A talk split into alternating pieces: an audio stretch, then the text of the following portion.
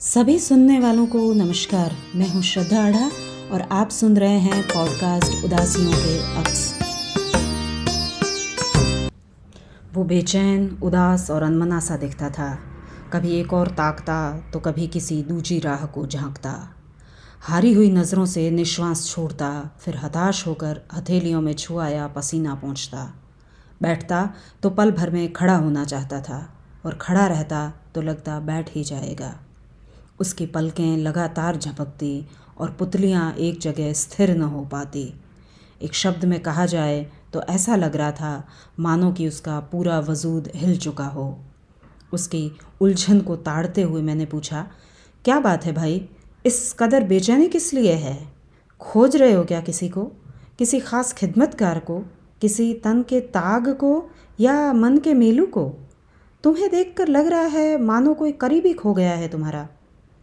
मेरे सवाल को लगभग घूरते हुए भी उसने अनसुना सा किया और जैसे खुद ही संग बुदबुदाया, अब तुम कभी नहीं लौटोगे। मैं जानता हूँ। मैं जानता हूँ कि तुम लौटने के लिए गए ही नहीं हो। मगर तुम ही बताओ, मैं क्या करता? तुमने अपने साथ जीने का एक भी मौका कहाँ छोड़ा मेरे पास? मैंने फिर पूछा, आप मुझे बताएँ शायद कुछ सहायता की जा सके? कहीं रिपोर्ट दर्ज करवाई जा सके? कोई तफ्तीश हो पाए। मदद की ज़रूरत दिख रही है आपको। वो मेरी और मुड़ा और बोला, मैं खोना नहीं चाहता था उसे। यकीनन नहीं खोना चाहता था। हाँ कभी कभार कोफ्त होती थी उसके होने से। पर उसका उसका ये मतलब नहीं था कि कोफ्त कोफ्त क्यों होती थी आपको? दरअसल वो ज़माने के संग कदम मिलाना नहीं जानता था। सच बोला करता था। संसार में रहने के लिए जो दुनियादारी आनी चाहिए थी, वो उसे नहीं आती थी। और इसलिए कदम कदम पर बहुत दुख और असीम पीड़ा पाता था। वेदना के विलाप उसका रोज़ का नियम बन गया था। साफ़ साफ़ कहो, मैंने कहा। वो बोला, तुमने स्वेटर के बुनने से पहले वाली ऊन और पुराने स्वेटर को खोलने के बाद वाली ऊन को देखा है? मैंने कहा, क्यों नहीं? नई सीधी होती है और पुरानी सलवटे लिए हुए।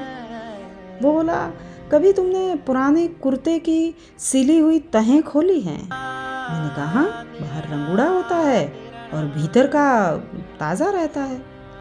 वो बोला कभी तुमने पुरानी डायरी की भीतरी परतें उघाड़ कर देखी हैं? मैंने कहा बिल्कुल पन्नों का रंग और आकार दोनों बदल जाते हैं। लेकिन इन सब बातों से कोई ताल्लुक़ है क्या तुम्हारे बिछड़े का?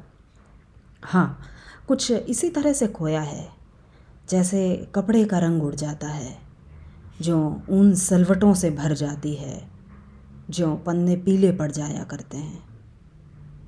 ओह तो घर छोड़कर चला गया लगता है, मैंने एक उड़ता सा अनुमान लगाया। घर?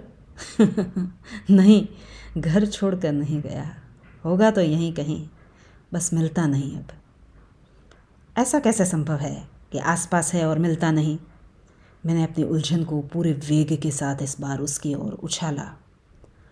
क्योंकि जब भी मैं दुनियादारी से पूरी तरह से उगता जाता हूँ, तब उसी को तलाशता हूँ और कभी कभार उसकी झलकें पाता हूँ। उसी उसी एक पल भर के साथ से मुझे चैन आता है और तब मेरे खोने का एहसास और गहरा हो जाता है। मैंने पूछा, आप साफ़ साफ़ बताएँ कि आप कौन हैं और खोया हुआ आपका क्या लगता है? इस बार उसने पूरी नज़रों से मुझे देखा, मेरी आँखों में गहरे तक झांका और गंभीर होते हुए हौले से बोला, मैं मन हूँ और अपने बचपन को खोज रहा हूँ। मैं अपने उन दिनों को खोज रहा हूँ जब मैं मासूम, सच्चा और कागज़ सा कोरा था। मैं अपनी उसी अवस्था के खो जाने से बेचैन हूँ।